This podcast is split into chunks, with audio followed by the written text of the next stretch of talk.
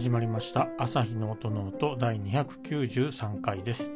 この番組は弦楽器の修理や調整に携わっている私朝日が音楽特に弦楽器についてあれこれ話すポッドキャストです。はいということで、えー、1週間皆さんお疲れ様でした、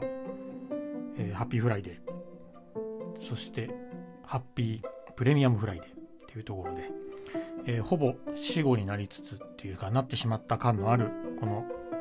えー、毎月最後の金曜日ですね、えー、今日も元気にあの配信をしていこうかなと思います。最後までぜひ聞いていただけると嬉しいです。でですね今日は何を話そうかっていうところなんですが前々からあのお話をしてたと思うんですけども、えここでですね初心っていうわけではないんですが、え立ち返ってですねバイオリンの歴史っていうのをえー、少しお話ししてみようかなと思うんですね。でなんでこれをしようかなって思ったっていう思ったのかっていうとあんまり自分もよく知らない っていうのがまあ正直なところでちょっと調べてみようかなと思っていろいろ調べてたんですよ。そしたら結構面白いっていうかまあ今日なかなか興味深いっていうかまあ世界史の勉強にもなるんじゃないのみたいなところまでえー、まあそれなりに掘り下げることができたのかなっていうふうなところがあって、えー、ですのでまああと人物的なところ。私あんまり制作者って詳しくなくてまあその制作者の生涯とかですよね。その辺も全然詳しくなくてで今回まあちょっといろいろまだ途中調べてるっていうかね本とか読み進めてる段階なんで、えー、っていうとこではあるんですけど読んでいくとなかなか、うん、これまた勉強になっているというところがあるんでこの辺のお裾分けっていうような形で、えー、少しさせていただければなと思います。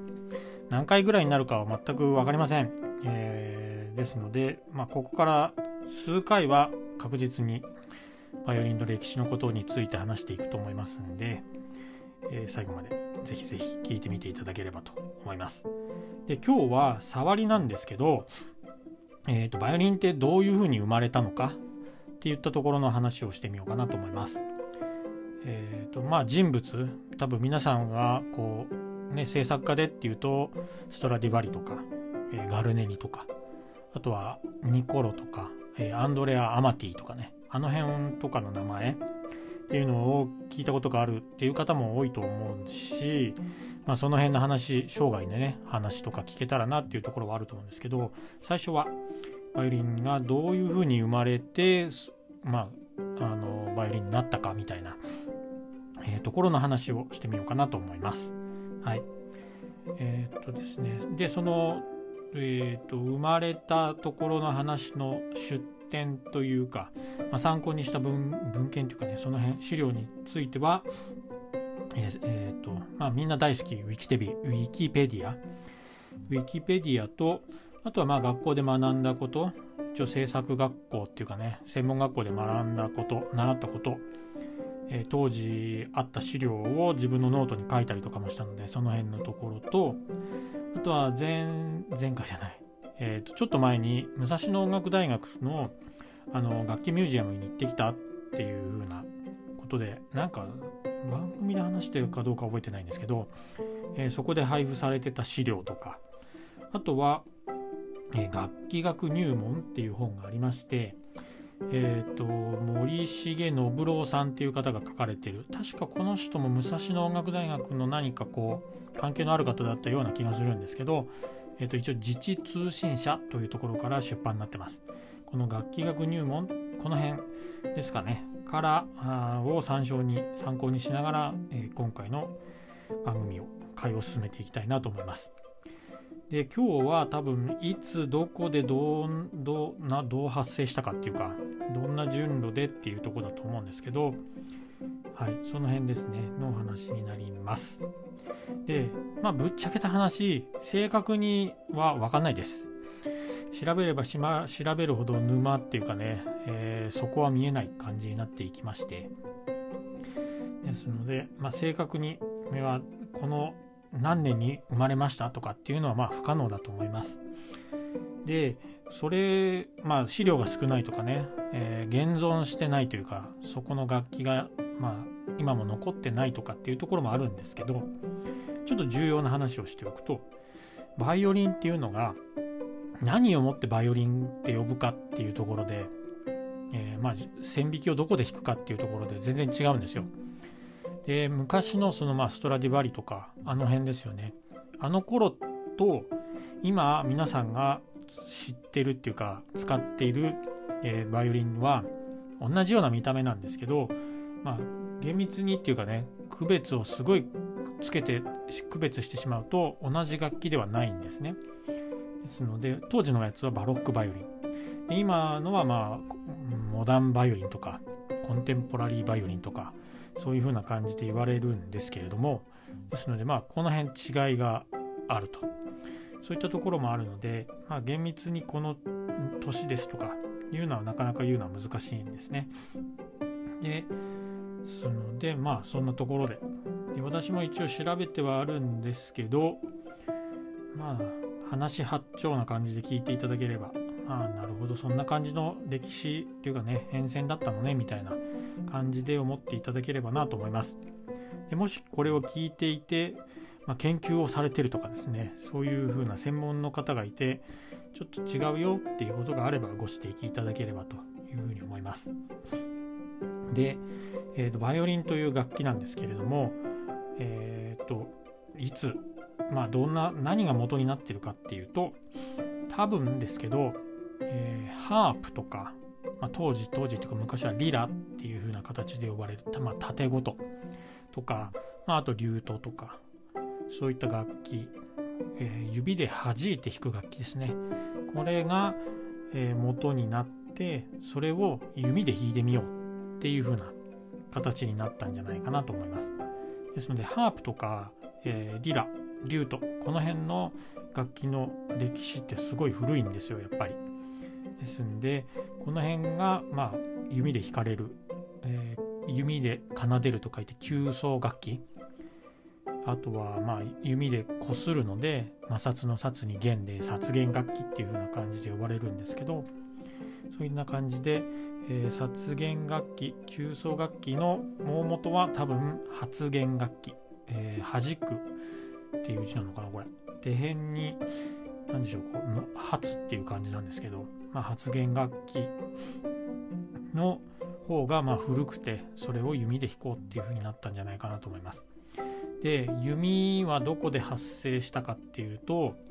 えー、と大体9世紀頃の中央アジアなのではないかとい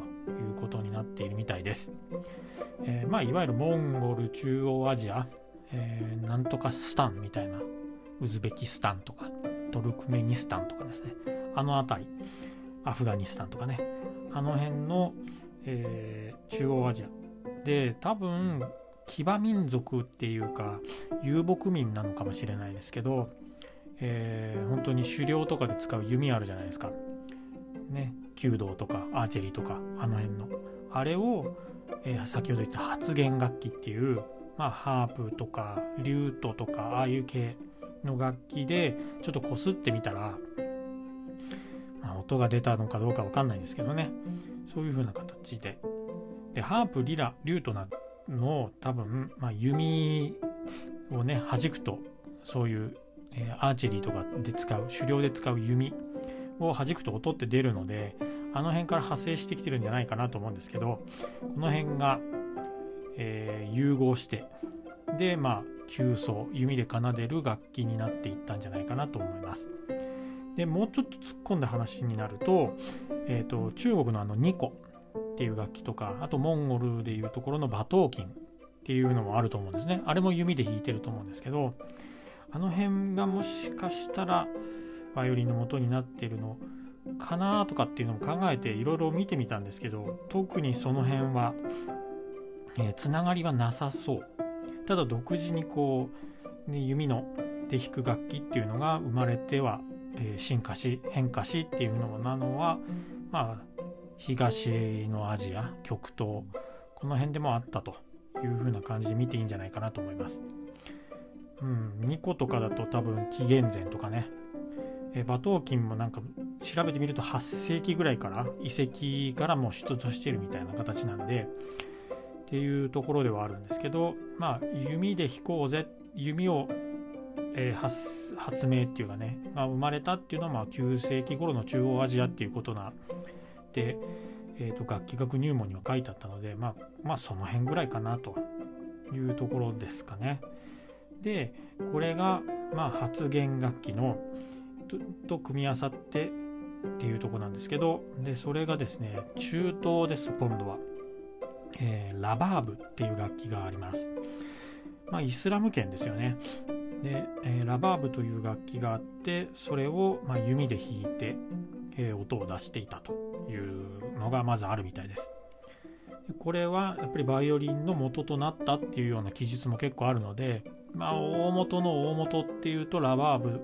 がっていう風な感じで見てもいいんじゃないかなと思います。とどんな楽器かっていうとそうだなうーんと三味線をですね弓で弾いてるみたいな感じです。形としては、えー、洋梨型をしてたりとかあとは丸型。えっ、ー、とまあ木の大きな種を半分に切ってくり抜いたみたいな。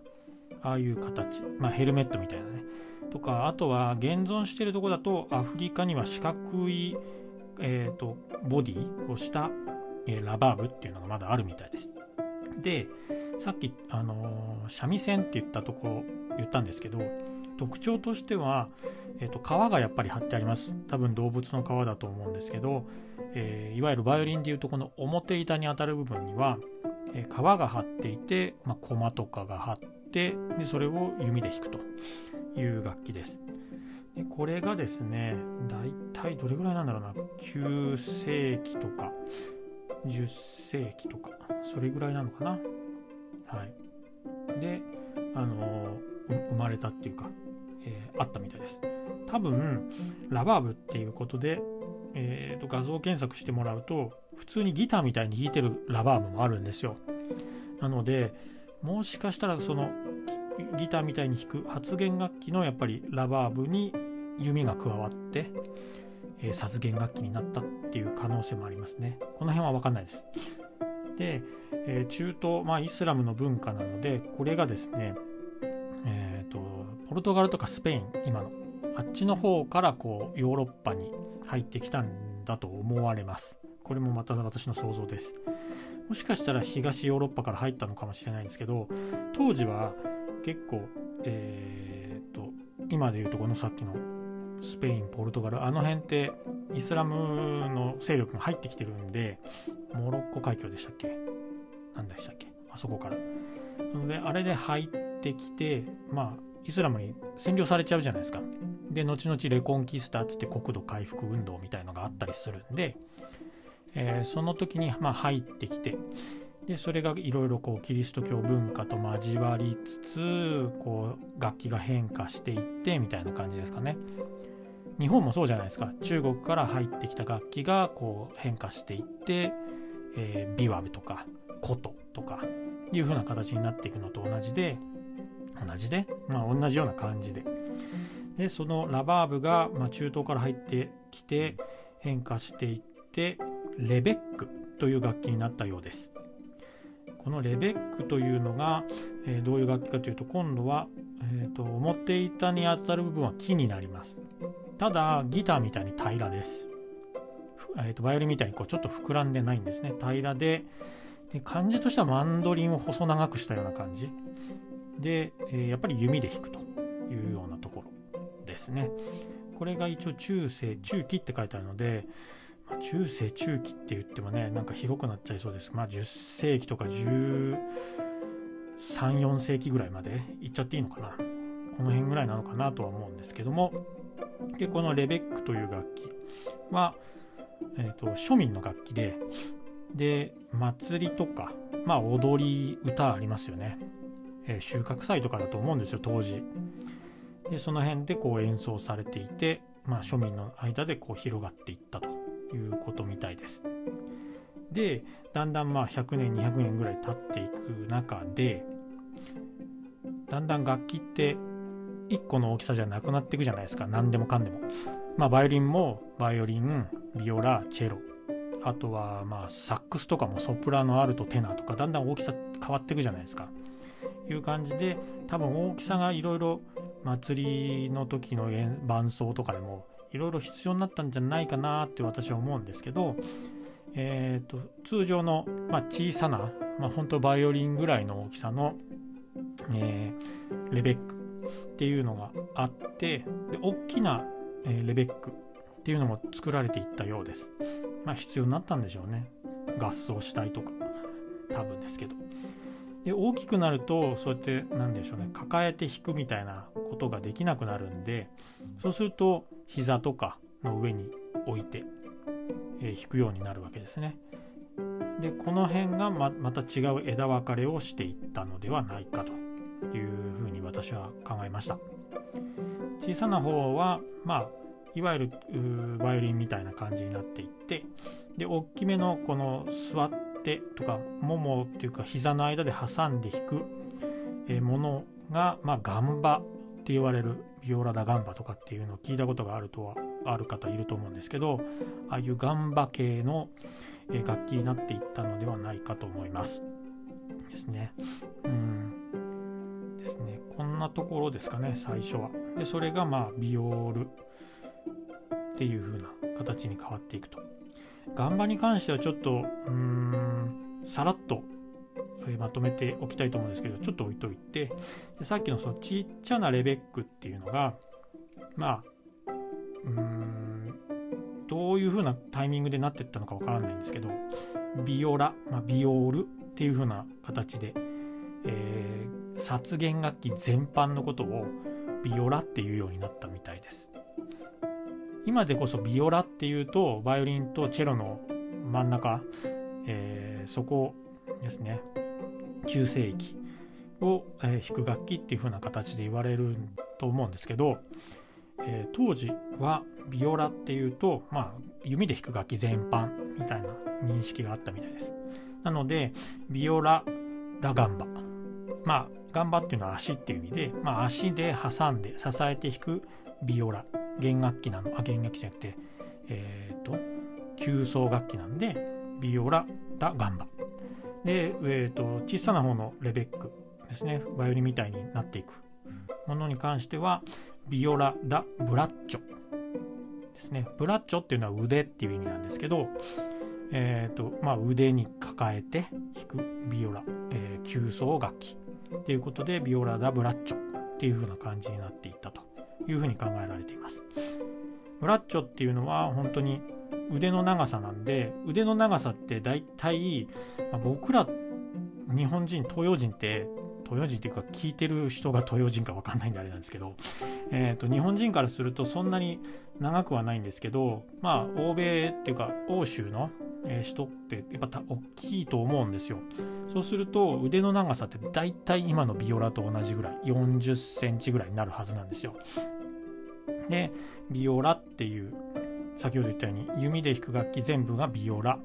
ビオラっていうのは腕。ビオラダブッチョっていうふうに今言うブラッチョって言ったんですけど本当にそんなところがあるという感じですね。でまあここちょっと脱線しちゃうかもしれないですけどそのブラッチョって一つの単位だったみたいで昔のドロ横でいうとこの長さなのでビオラの長さビオラの大きさって結構違うじゃないですか39.5からまあ、大きいのだと42センチ43センチぐらいあるようなビオラってあると思うんですけどそれでこの腕の長さっていったところの単位に影響していると私は思ってます。それぞれイタリア、まあ、のもう今みたいな一つの国ではなくてそれぞれのちっちゃな国だったわけですよね、まあ、諸侯って言われてたのかよくわかんないですけど。でその国で腕の長さブラッチョこれ1ブラッチョっていうのはこれですと。で A という国諸侯では1ブラッチョが例えば39センチぐらい。隣の町に行くと1ブラッチョが40センチ。ってなってるとそれぞれ1ブラッチョで、えー、楽器作りましょうビオラっていう弦楽器を、えーと、殺弦楽器を作りましょうって言った時にその長さを元に作るんでビオラの長さが違ってきちゃうというとところがあるんじゃあると思いますね。でバイオリンに関してはまああのまあ、アマティニコロ・アマティとかストラディバリとかあの辺の人たちが、まあ、大体の大きさを決めてしまったというか研究して一番いい音そしてストラディバリとかが一番いいっていう風に言われちゃったんであれをまあコピーしていくっていう言ったところが始まって大体バイオリンに関しては同じような大きさになってると思うんですけどそんなところも、まあ、このブラッチョ腕っていうところの、まあ、こぼれ話として、えー、思っておいていただければなというふうに思います。えっ、ー、とですねちょっと長くなってきてしまったんでじゃあここからそのピオラ・ダ・ブラッチョ、まあ、バイオリンになっていくであろう楽器と、えー、ビオラ・ダ・ガンバですね。今もまたこう古楽器とかバロック楽器がこうね見直されてるっていうかやる方が増えてきてるのでこのガンバ系の楽器がどういうふうにまあ変遷していったかっていうのをまた次回お話ししてみてはいいかなと思いますんで、えー、また引き続きちょっと1回で分かんなかったな。まあ楽しみにしていてみてください。そんなところです。では、えー、今日の配信はこの辺で。番組を気に入っていただけた方はこちらの朝日の音ノートの、えフォローをどうぞよろしくお願いします。Twitter や Instagram も朝日の音ノートでやってますのでこちらもぜひ覗いてみてフォローしてみてください。いろいろね質問とかコメントいただけると嬉しいです。お便りもえ募集してます。朝日 .soundnote.gmail.com こちらへ送っていただけると私すごく喜びます。はい。そんなところでまた次回の配信で、え、お会いしましょう。この続きやっていきたいと思います。はい。ありがとうございました。さようなら。